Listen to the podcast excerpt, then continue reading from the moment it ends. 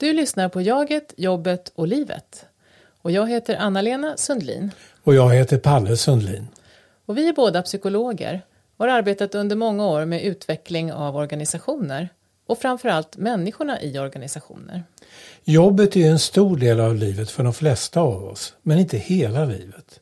Så i den här podden kommer vi att röra oss ganska fritt mellan det inre livet, arbetslivet och livet i stort. Hur hänger det ihop? Och hur hittar vi balansen? Välkommen att lyssna!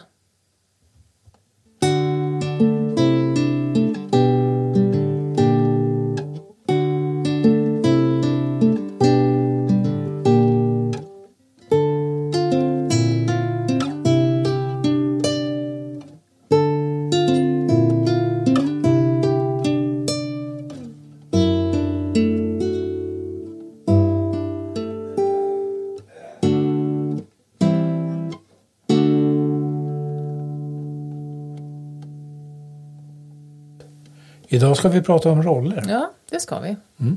Och roller är ju i grunden, det kan låta konstruerat men det är egentligen någonting väldigt naturligt. Mm. Vi intar olika roller, eh, vi får olika roller i olika sociala sammanhang. Både inom arbetslivet och i familjelivet och, och på fritiden. Mm. Och apropå att det kan låta konstruerat så är det ju själva verket så att, att ta roll eller att ta en roll det är någonting som vi lär oss under uppväxten väldigt tidigt. Börjar det, här. det är det man med ett fint ord kallar för socialiseringsprocessen. Och den handlar i hög grad om att barn och så småningom ungdomar, unga vuxna gradvis lär sig vad som förväntas av en i olika givna sammanhang och så vidare. Och det är ett väldigt spännande område. Ja det är det, det är verkligen. Och man har ju lyft fram i ganska många olika sammanhang just det här med hur viktigt det är med att vi har roller som fungerar. Eh, och det pågår en del intressant forskning också även på det här området. Då. Vi pratade forskning i förra avsnittet kring gränslöst arbete mm. och konstaterade att vi forskas om det. Och här kan man ju se att just kring roller och betydelsen av tydliga roller då, så finns det ganska överväldigande eh, tecken då på hur viktigt det här är för oss. Bara häromdagen så eh, fick vi syn ju på en, en översikt som en professor som heter Eva Wingård hade gjort. Mm. Eh, kring betydelsefulla faktorer då för hur vi har det i vår arbetsmiljö. Och det, det hon lyfte fram var ju att o, otydliga roller eh, ligger, är någonting viktigt som ligger bakom en massa olika besvär som människor har i arbetslivet. Mm. Till exempel mm. då Ja, psykisk ohälsa förstås, men också sånt som ont i nacken och huvudvärk. Och att då en friskfaktor istället är tydliga roller och tydliga mål. Och det ju, låter ju lite simpelt på något vis. Men, mm. Mm. men det är ju jätteintressant mm. att det mm. kan ha den effekten. Mm. Sen, eh, eh, det är ju också så att det kan låta lite abstrakt också mm. det här med att man ska ta sin roll. Mm. Vad, vad, menar vi egentligen med roll? Vad mm. menar du och jag när vi mm. pratar om det här på, inom ja, olika typer av uppdrag och mm. vad det mm. kan vara? Jag tänker att det kan vara viktigt här att och liksom bena lite i de olika saker man kan mena med roll. För jag tror att vi, vad vi oftast menar är det vi brukar kalla funktionell roll. Och det kan vi återkomma till vad det är. Men Ibland så pratar man ju också lite sådär slarvigt om att man hamnar i en roll. Mm. Och då mm. är det ju inte, oftast inte en funktionell roll utan Nej. då är det kanske en stereotyp roll. Mm. Eller någonting som man kan kalla en invand roll. Mm. Gamla könsroller. Det är exempel på stereotypa roller. Precis. Och då tänker jag så här när vi ibland är ute på uppdrag och folk lite grann, en del människor, inte alla, men en del protesterar lite grann mot det här med, eh, ska man gå in i en roll? Och man beskriver det lite grann som att man, man går in i ett fängelse. Mm. Och det kan ju då vara att man inte riktigt har klart för mm. sig eh, och vi har inte hunnit förklara heller, mm. eller misslyckats med att mm. förklara skillnaden mellan en funktionell roll och en stereotyp mm. roll. Och har man varit offer för stereotypa roller, som gamla könsroller mm. eller eh, vilken ålder man tillhör och så vidare. Då är det ju lätt att man, när man hör ordet roll eller så, att nej hjälp, jag vill inte eh, det där vill jag inte ha över mig Nej, som men någon slags absolut. eh, vad säger man, tvångströja eller Ja. mm, jag vill inte bli styrd på det Och att sättet. det blir väldigt förminskande och allt för ja, hämmande på något vis. Då. Nej, men det tror jag absolut. Eh, och, och där tänker jag, där är det ju verkligen som du sa, det, det är kön, det är ålder, vad kan det vara mer, etnicitet, eh, liksom tillhörighet till olika eh, subgrupper i en, inom en kultur. Ja, det finns en massa sånt som är ganska ytligt men där man då kan tillskrivas eh, förväntningar av ett visst slag. Då. Du har ju ett jättebra exempel på det där när du var VD för ett antal år sedan. Ja, just det, det har du rätt i. det hade jag nästan glömt. Jag ville bjuda mig och lyssnarna på den här lilla anekdoten. Ja, vad ska vi säga då? Jo, eh, det här är alltså länge sedan. Jag var 36 år gammal. Och eh, då var det ansett som en väldigt ung ålder för att vara VD. Mm. Jag var också kvinna, även då. Mm. Och eh, eh, på vårt kontor i Stockholm då eh, arbetades det även då med organisationspsykologiska saker som väckte en del intresse. Och vi hade eh, av och till studiebesök. Och eh, det här specifika tillfället då som jag tror du tänker på så var en liten delegation från någon typ av psykiatrisk verksamhet på besök hos oss. Eh, och skulle bli visad runt i lokalerna och ta del lite av vad vi pysslade med som organisationspsykologer på Sandal Partners. Mm. Och eh, eh, jag skulle ta emot tillsammans med min sekreterare som då var en 20 år äldre parant kvinna. Mm. Och eh, upp ur hissen så kommer då den här delegationen, delegationen med eh, en manlig eh, äldre chef i spetsen. Och vi hälsar och eh, han hälsar väldigt avmätt och hastigt på mig vartefter han knuffar mig åt sidan och eh, sen ägnar eh, väldigt översvallande energi åt eh, min sekreterare. Det där, det där låter lite grann som ett visst gruppfoto på europeiska och internationella statsmän och kvinnor som skulle eh, förevigas och en av dem armbågar sig fram för att Ja. kunna stå längst fram. Precis. Mm. Så det, jag vill inte säga att den här chefen var en, en, som Trump riktigt, men, men det var lite grann den känslan, att bli puttad åt sidan. Jag tappade lite fattningen där, så jag kom inte mig för att liksom framhålla att det var jag som var vdn och hon som var sekreteraren. Utan jag fann mig själv svansandes efter när vi skulle gå runt och titta och min sekreterare, då väldigt omhuldad, fick liksom visa hur vi hade det och berätta om verksamheten och så. Så man kan ju säga att jag, jag tappade lite grann min egen roll där, men jag, jag blev så liksom, ja, konfunderad, eh, chockad eller ja, vad jag nu blev av Det det är här bra att du inser den det. här behandlingen. Så att eh, hur det nu var. Det här genomfördes och jag tror att han levde under hela besöket i illusionen att det var ombytta roller. Så att säga. Eh, sen, och, och jag blev ju allt mer liksom irriterad och eh, uppbragt över det här. Eh, Så att lite grann så flög väl fan i mig där så att när, när de skulle gå så tänkte jag att nu ska han få. Så då, då tog jag fram mitt visitkort där min titel då mycket tydligt stod utskriven och så la jag den till honom och sa att eh, tack för väldigt trevligt. eh, Väldigt Touché. trevligt besök. Och han blev extremt lång i ansiktet kan jag ju säga. Man Det hörde det kändes- small till i golvet när hakan träffade. Ja, det kändes som min lilla hämnd. Det var ju inte särskilt vuxet, men, men det, på något vis, hela den här behandlingen, jag tror aldrig jag hade varit med om det. Att, att bli så eh, stereotypt behandlad.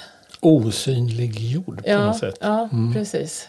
Så det var ju både skrattretande och ganska hemskt samtidigt. Mm.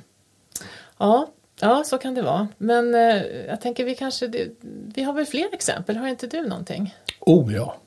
Jag kommer ihåg en invand roll just i, i den här negativa bemärkelsen att eh, jag var väldigt mycket klassens clown. Eh, Ja, och- så där och- har vi de invanda rollerna och Ja, det är ju ja. lite annorlunda än de stereotypa. Ja, Även om de kan bli stereotypa de också förstås. Ja. Nej, men, men eh, klassens clown och sen så småningom växte jag upp och fortsatte att vara rolig i olika sociala sammanhang Mm. med liksom goda vänner och alltihopa det där. Sen började jag utvecklas mot en allt mer ganska allvarlig ung man. Och det kunde inte den här omgivningen, de som hade fått ut så mycket av att Mm. jag kunde vara så skojig och grimasera och ha med allt vad det var. Eh, De kunde inte riktigt klara av det så att säga. Eh, Jo, några, men, men en del var uppenbart störda eller började liksom driva med mig för att jag var lite allvarlig och började läsa poesi och sådana där saker. Eh, Så. Och det, det är ju ett exempel på en invand roll, en påtvingad roll blir det till slut. Som är väldigt svår att ta sig ur också för den enskilda personen som är utsatt. Och det gäller ju i hög grad också stereotypa roller. Ja, de går liksom in i varandra så det blir tydligt där. Nej, nej, och, och jag tänker också att eh, man är flera runt en roll. Man är, man är den som är i rollen. Som, om man tar exemplet med en invand roll så är det ju ofta så att, att du nämnde klassens clown och det kan ju också vara den som är liksom ordningspersonen i alla sammanhang eller den som eh, är glidaren eller den som alltid oroar sig. Vad menar du med glidare? Ja, den som alltid liksom lyckas glida med utan att anstränga sig så mycket. så att säga. Ja, det finns en massa olika sådana här typer av roller som eller, eller eh, en annan vanlig invand roll är ju medlaren. Och, och där kan det bli extra tydligt, jag just var på väg att tänka kring det här att, att eh, de uppkommer ju i ett sammanhang, ofta i, i ens uppväxt, där man hittar ett, en funktion i det sammanhang man finns i, ofta i familjen då, där, där det är det som passar. Har, den är liksom funktionell då på något vis. Alltså är, är man i ett stökigt sammanhang så kanske en medlarroll till exempel då är väldigt användbar för, för hela familjen och då kliver man in och tar den. Men sen senare i livet så, så kanske man får väldigt svårt att ta liksom, stå på sig då eller hantera konflikter och så man, man försöker liksom medla hela tiden och det, det blir inte så funktionellt. Då. Så det, det är något som man liksom släpar med sig. Så där, där blir det ju tydligt att det är något som man själv gör i rollen. Men det uppkommer ju i ett sammanhang och som du var inne på med klassens clown så upprätthålls det också ofta eh, av ett sammanhang som, som är van vid att ha en i den rollen. Vad händer inom arbetslivet, eh, tänker jag då, vad det gäller den här typen av både stereotypa roller och invanda roller, när man ändå på en arbetsplats behöver inta en, en, en funktionell roll, en, en roll som eh, innehåller en viss, eh, ja, vissa beteenden, vissa arbetsuppgifter, vissa förhållningssätt, allt vad det kan vara, eh, som, som är till för att, att eh, hjälpa organisationen eller vad det nu är, arbetsplatsen att nå vissa eh, gemensamma mål. Mm. Eh, där kan det ju också stöka till sig Absolut. rejält om man liksom börjar behandla varandra Mm. utifrån gamla invanda roller eller, eller så. Visst. E- Eller spontant liksom hela tiden hamnar i en gammal invand roll. Och får, och, utan att man tänker på det. Vi kanske ska säga någonting om det här med funktionell roll då. Ja, Alltså det mer- kan vara väldigt bra. Vi ska prata om det en lång stund snart. Väldigt tydligt.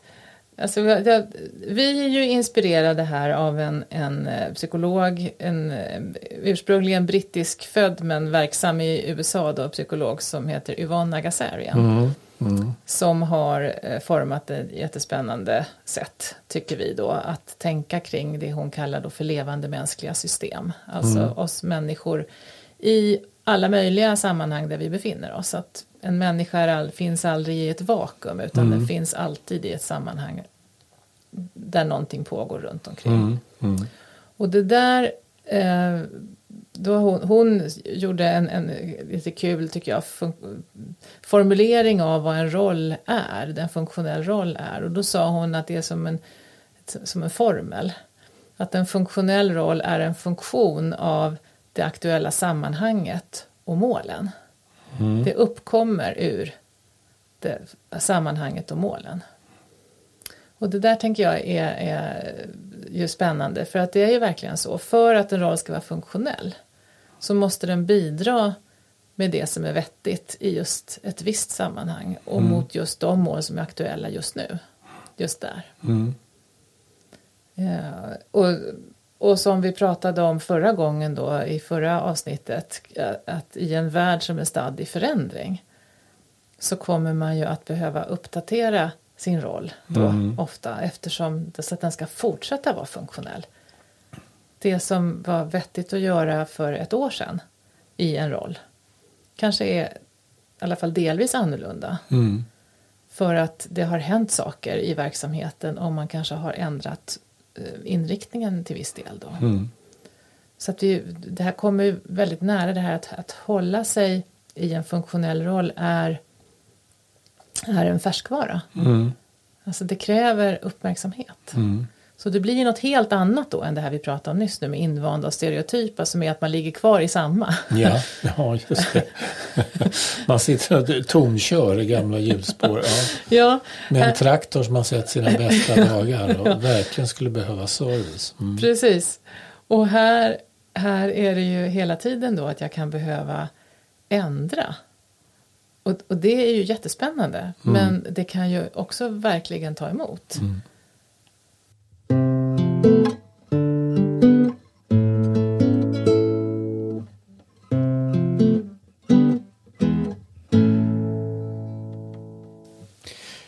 Och kopplat till det så är det ju också väldigt viktigt för att man själv inte ska börja uppleva sig som ett liksom vinddrivet offer för alla de här olika, alla dessa förändringar, det gränslösa arbetslivet och så vidare.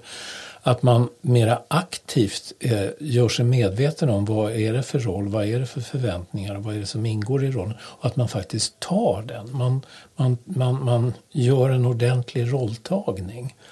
Eh, till skillnad då från att man kanske motvilligt eller av andra orsaker bara liksom börja spela en roll. Alltså om man jobbar som servitör så har man lärt sig någonstans intellektuellt då att man ska vara trevlig mot gästerna men själv är man egentligen inte så lagd åt att vara på det sättet eh, mot människor som man inte känner. Eh, och då kan det ju bli att man spelar en roll att, och att andra kunder på restaurangen, det märker ju de om man inte är riktigt äkta i sin, sina, sin omsorg om, om gästerna och att maten ska smaka bra och massa sådana saker, att man trivs. Mm. Uh, och det är klart, där finns ju också en koppling apropå det här med att, att roll är inte någonting opersonligt eller så, eller att ens egen person inte är väsentlig. Det är ju att det är väldigt bra om, om vi tar som en yrkesroll, att yrkesrollens innehåll i viktiga eller väsentliga avseenden faktiskt harmonierar med den person jag är. Mm. Jag kommer ihåg en utav, det är väl i jaget och jobbet, eh, så, så har vi ett exempel med en, en, en pojke som är 8-9 år och plötsligt upptäcker stjärnhimlen en kväll. Och han slutar som astronom och bor i Boston och forskar där. Eh, det blir en sån tydlig koppling till att Eh, han går in och tar en sån roll, en sån yrkesroll utifrån någonting som är väldigt personligt på många sätt. Det finns lite faror med det också men det, det finns det anledning att återkomma till senare. Men eh, det är jätteviktigt det här att man, man sympatiserar med sin egen roll. Inte minst på en arbetsplats. Att man känner att man är i samklang med den. Mm det, det, det, det, skapar ju liksom en funktionalitet mm, i det. Mm. Jag tänkte bara gå tillbaka till det här med att spela roll, spela ja. en roll. För jag, för jag tycker att det ofta är där som folk hakar upp sig. Jag vet att när vi hade skrivit vår första bok tror jag det var så var det en journalist som ringde och, och ville prata med oss om hur, hur man spelar chefsrollen. Mm. Och vi, vi kämpade med att få honom att förstå att vi, vi pratar inte om att man ska spela en roll utan vi pratar om att man ska ta en roll. Mm. Och han gav sig liksom inte. Nej. Det. Ja. Mm. det, jag höll på att tappa min roll. Ja precis. Han, mm. han eh, det var så i, honom att roll är någonting man spelar. Och då tänker jag att det här är superviktigt. Att när mm. vi pratar om att man tar en roll, som är den här som du sa, en servitör till exempel. Mm. Mm. Så, så gäller det ju, det är klart att det är bra om man har en läggning där man, mm. där man har lätt för att ta folk. Mm. Men, men mm. även om man inte har det så tänker jag så får man jobba lite för att plocka fram de sidorna i sig. För att om man bara spelar, om man går på sån här charmkurs och liksom bara me- mekaniskt eh, trevlig, det kommer inte att funka. mm, mm. Och där, där vet jag att människor som jobbar med, med teater som, som skådespelare, där är det ju också på det sättet att visst, där säger man ju det att man spelar en roll. Mm. Men för att den, den ska bli trovärdig så måste den personen som, som spelar rollen inom sig hitta Mm. det här. Just det. S- s- Alltså bara låtsas man bara utan att ha någon botten i sig själv så kommer inte det att bli trovärdigt. Mm. Och jag tror att, tycker att det här är eh, jättecentralt och, och viktigt att, att lyfta fram. För att Mm. det är också det vi pratar om folk som, som reser ragg lite grann när man pratar om roller. Så tror jag det, är- det är det här man är inne på också. Man Mm. tänker att det är Mm. något falskt. Mm. Mm. Eh, Förutom att det är begränsande då. Jag sitter och nojar lite grann här på att, att jag nämnde servitörer. Mm. Eh, för att eh, innan coronapandemin så tyckte man ju, och vi väldigt mycket om att gå på restauranger inne i Visby bland annat. Och eh, eh, så att jag, jag har suttit här och drabbats av ruelse. Men, men eh, som att man pekar ut en viss yrkesgrupp här. Mm. Eh, men så är det ju inte egentligen. Utan det, det, de här exemplen, alltså, eh, jag har träffat underbara servitörer där man verkligen känner att de eh, är i, i samklang liksom med sin roll. Och, och det finns ju inom alla yrken så finns det exempel på människor som inte riktigt kan fylla den här rollen eller som, som Ja men ett, ett annat exempel för att inte fastna vid servitörer då. Jag tänker Mm. nej, att det jag, är, jo, jag tänkte fastna där. hela. Nej, men jag då. tänker att det är, det är så, så tydligt. Men en, en annan roll är ju ehm, eh, alltså olika roller som innebär att man måste inta någon sorts auktoritet. Mm. Och det kan ju vara så också att en, eh, en ledare som man ska följa. Eh, där gäller det ju att den här personen har, liksom kan, kan på ett trovärdigt sätt eh, ha auktoritet. Mm. Annars så följer vi ju inte den personen. Mm. eh, Alltså det blir en väldig skillnad på, på en, en, en människa som har äkta auktoritet eller någon som är bara tillkämpat bossig Mm. och, och liksom, ja, på ett tillkämpat sätt försöker vara chef. Så. Mm. Ehm, och, och det där blir ju tydligt. Jag, jag tänker hur, hur, hur, jag tror att både du och jag har erfarenheter av att vara vikarie under tidigare när man var ung under studietiden att man jobbar som vikarie Ja, i ja. skolan. Spri- springvick. Springvick. Och, och det här när man inte är så erfaren då så ska man handskas med, med barn som direkt känner av att här Oh, ja. fanns det ingen naturlig auktoritet. Utan där, och det, det blir ju väldigt svårt att ro det i hamn. Eller om man handskas med djur. Mm. Då kan man ju domdera bäst man vill men det kommer aldrig att bli något riktigt bra om man inte bottnar i att, Ja. att jag vet vad jag håller på med. Mm. Mm. Så att det, det finns ju i, i så många sammanhang och det, det berör oss människor och det, vi kan också se det hos våra husdjur till exempel. Att det, Mm. Mm. de reagerar på samma sätt. Är, det, är det, tar vi rollen på riktigt eller Mm. Mm. spelar vi?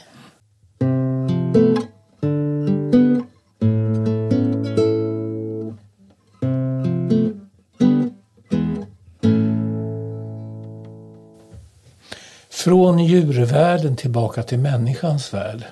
Ja, just det. Och jag, jag tänker att vi har redan varit inne på det men, men eh, jag skulle vilja understryka det igen. Att när vi pratar om en funktionell roll på jobbet så är det så att rollen, då menar vi alltså att rollen är mer än summan av arbetsuppgifterna. Jag tänker att det är jätteviktigt. Vad är detta mer? Ja, men detta mer är allt som har att göra med de här mjukare faktorerna. Alltså hur vi förhåller oss, hur vi kommunicerar, hur vi relaterar till andra. Hur vi bidrar i olika sammanhang med, med hur vi gör. Hur vi, hur vi agerar och förhåller oss. Mm.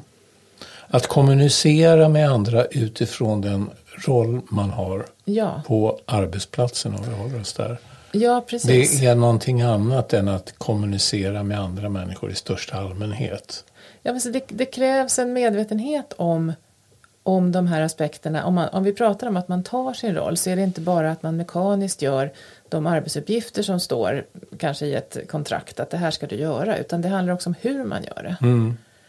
Och de förväntningarna tänker jag har vi ofta eh, liksom underförstått. Men, men vad jag kan se ute i, på olika arbetsplatser är att man har blivit allt mer varse den här aspekten av rollen. Och, och de mjuka har, värdena. De mjuka värdena så att säga. Och har, har också på många ställen faktiskt börjat formulera, försöka formulera det. Mm.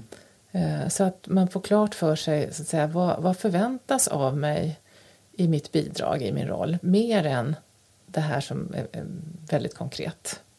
Så.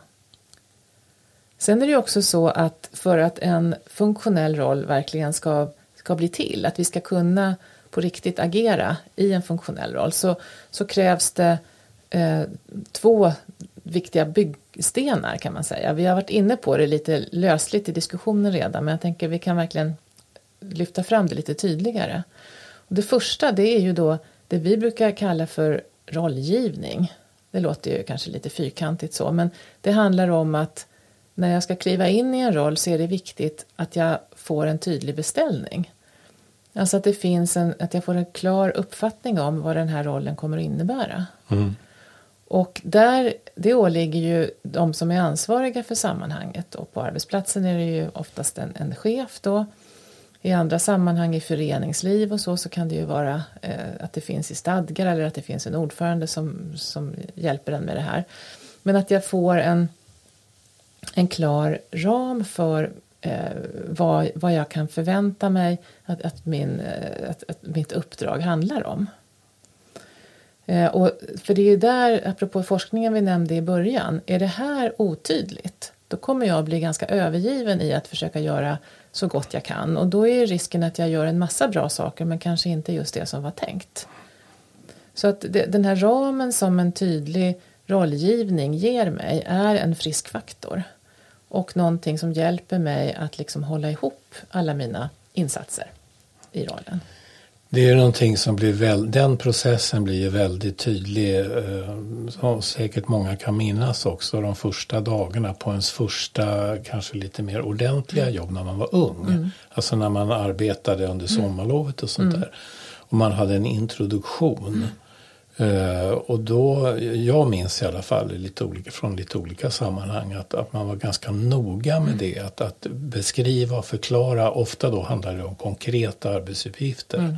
Man skulle vara, jobba som vaktmästare på ett sjukhus eller någonting sånt där. Att det här och det här. Och man visar sig runt och mm. man blir presenterad mm. för olika människor. Och det gjorde ju då att man som ung och grön ändå började känna sig lite trygg och lite säker och, mm. och förstod liksom gradvis. Och vi gör ju även det med människor som har många års erfarenhet inom arbetslivet. Man pratar att man har en introduktion mm. och så. Mm. Och man går runt och man hälsar på folk och så mm. vidare. Och man går igenom arbetsuppgifterna. Och förr i tiden så kanske det var mer av att det var mycket fokus på det här mera handfasta.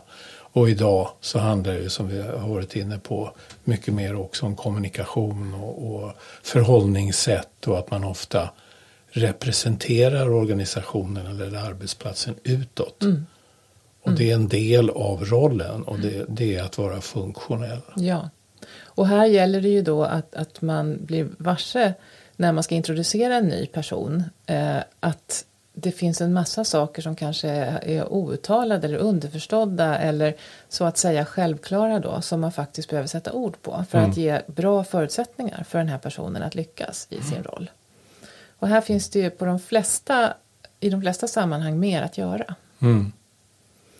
Eh, och, och, det gäller ju inte bara så generellt på ett jobb, det kan ju gälla specifika möten också tänker jag. Att, att vi, vi, om man är tydlig med vad mötets syfte är, varför man är där och på vilket sätt jag förväntas bidra när jag går på det här mötet så ökar ju sannolikheten att folk bidrar på ett bra sätt. Mm, mm. Men ganska ofta slarvar vi med det här. Mm.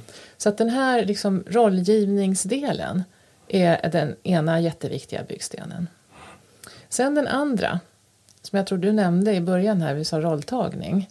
Det är ju den aktiva processen när jag själv jobbar med mig själv för att plocka fram de aspekter av mig. Det, den kunskap och det beteende, det förhållningssätt som blir som mest eh, lämpligt i det här sammanhanget då och kliver in och faktiskt börjar agera i den här rollen. Och det kan ju ingen annan än jag själv göra. Mm. Så här är det ett jättestort eh, liksom ansvar på oss som enskilda individer.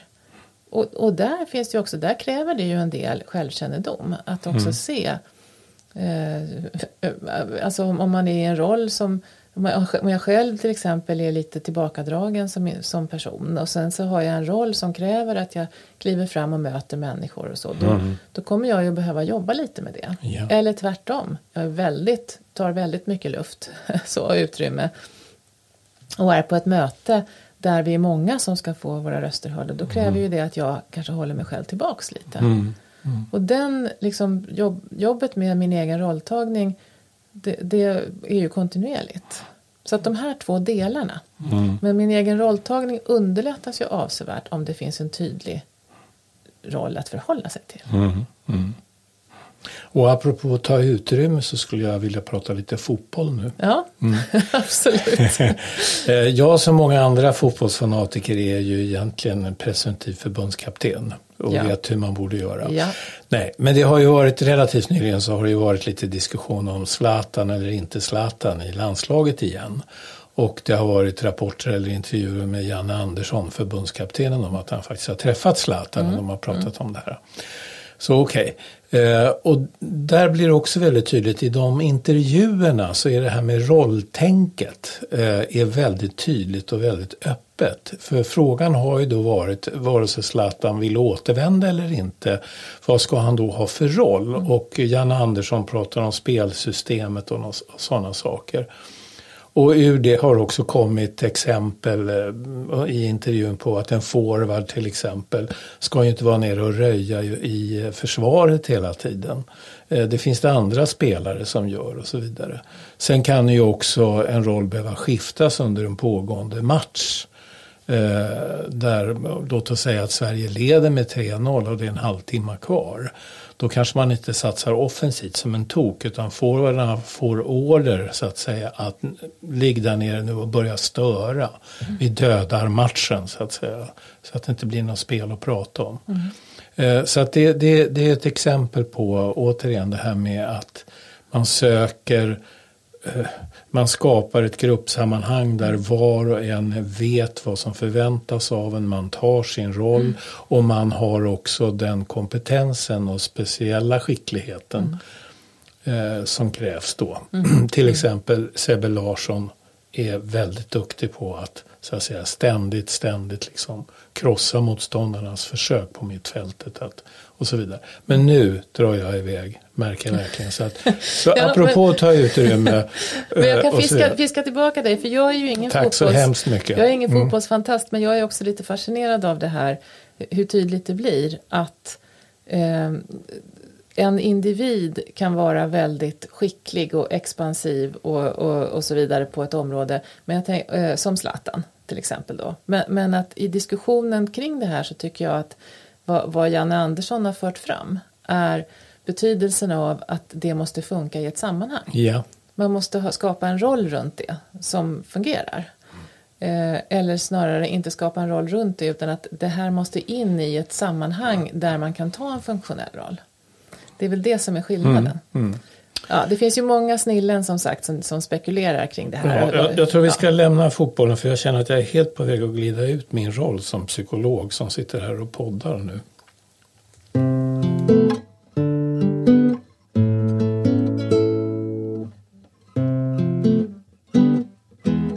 Tillbaka då till en sista vinkel på det här rolltemat för dagen. Eh, och det handlar om förhållandet mellan eh, vad man kan kalla självcentrering respektive då sammanhangsorientering. Mm.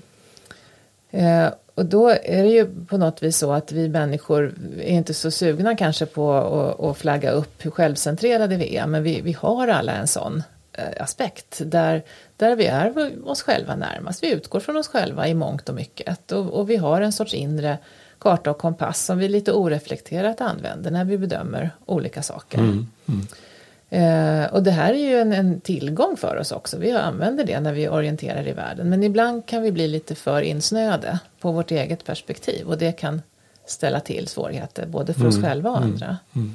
Så att en, en, motvikt mot det, det är ju då att lyfta blicken och ta in sammanhanget som vi redan har pratat en del ja, om. Men ja. Alltså hela det förhållningssättet, att förhålla sig orienterad till de olika sammanhang man är i och, och vad som krävs och det här med rolltagningen i det, det, det underlättar ju då vår, vårt sam, vår samvaro med andra människor. Det gör att vi mår bättre och det gör ju förstås också att måluppfyllelsen blir bättre när människor har, har perspektivet av det, det större sammanhanget mm, och inte mm. bara enskilt jobbar på i, i sitt eget spår. Så, så att det här, eh, men man, det finns ju en del exempel på där vi ändå hamnar i eh, ja, vi, vi ändå hamnar i det här självcentrerade eh, agerandet. Och särskilt är ju det påtagligt när vi hamnar under stress. Alltså ja. Då är det ju väldigt mm. lätt att, mm. att eh, perspektivet krymper och vi liksom tappar kollen. Men, men också för att påminna oss att vi alla har det här i oss så kan man ju se det här ganska tydligt hos barn. Mm. Eller hur? Ja, oh ja. du mm. tänker på julklappsutdelning? Ja, exempel, för inte så eller? länge sedan var det jul här. Ja, mm. ja precis. Mm. Jo, men då blev det så tydligt att, att eh, det här med att förmågan att vara sammanhangsorienterad är ju någonting som eh, det är en förmåga som är kopplad till eh, en människas utveckling genom livet. Och jag tror säkert många har upplevt det här att om vi tar själva julklappsutdelningen som i många familjer är liksom en högtidsstund och man känner julgemenskap och sådana saker.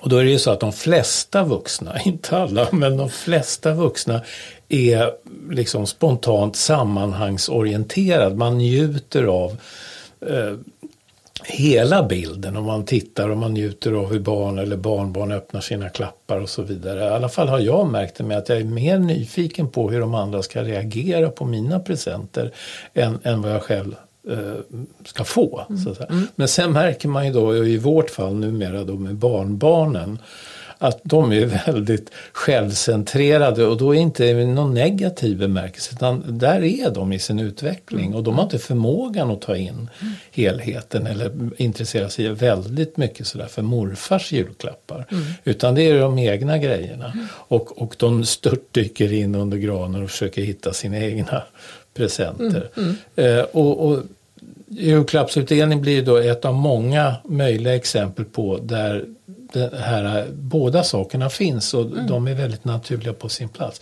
Men det skulle ju vara förskräckligt om eh, en, en 35-årig släkting eh, bara tänker på sina egna julklappar och, och, kanske till och med frågar finns det ingenting, nu får du ta något till mig hörru. Mm, och sådär va. Mm, mm. Eh, då skulle man ju känna att här är, här är inte alla hästar hemma Nej.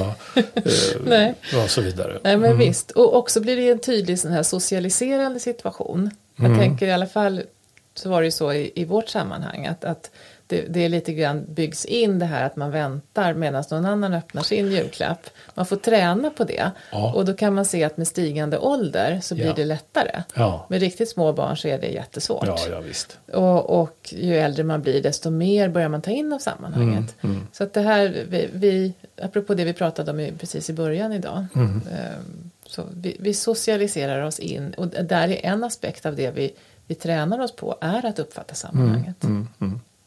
Det, det är gulligt många gånger med mm. barnen när de, mm. när de är väldigt självcentrerade. Mm. Vi kan lite skratta åt det om det inte är någon slags konfliktsituation mm. eller sådär. Där man måste mera gå in och tala om vad som gäller. Mm. Men, men i som typ julklappsutdelning, att det, det, många gånger är det gulligt. Mm. Men det är inte fullt lika gulligt om, om till exempel morfar skulle bete sig som, som eh, sitt fyraåriga barnbarn. Ja. Nej, och vi kan ju, jag tror vi alla har sett olika situationer kanske både med oss själva men enklare att se hos andra där det här dyker upp, där vi, man absolut vill ha sin vilja igenom mm. inom en viss situation. Mm. Eller där, mm. där ens egen bedömning naturligtvis är den rätta och det är oerhört svårt att ta in att den kanske inte passar i helheten. Mm. Och så mm.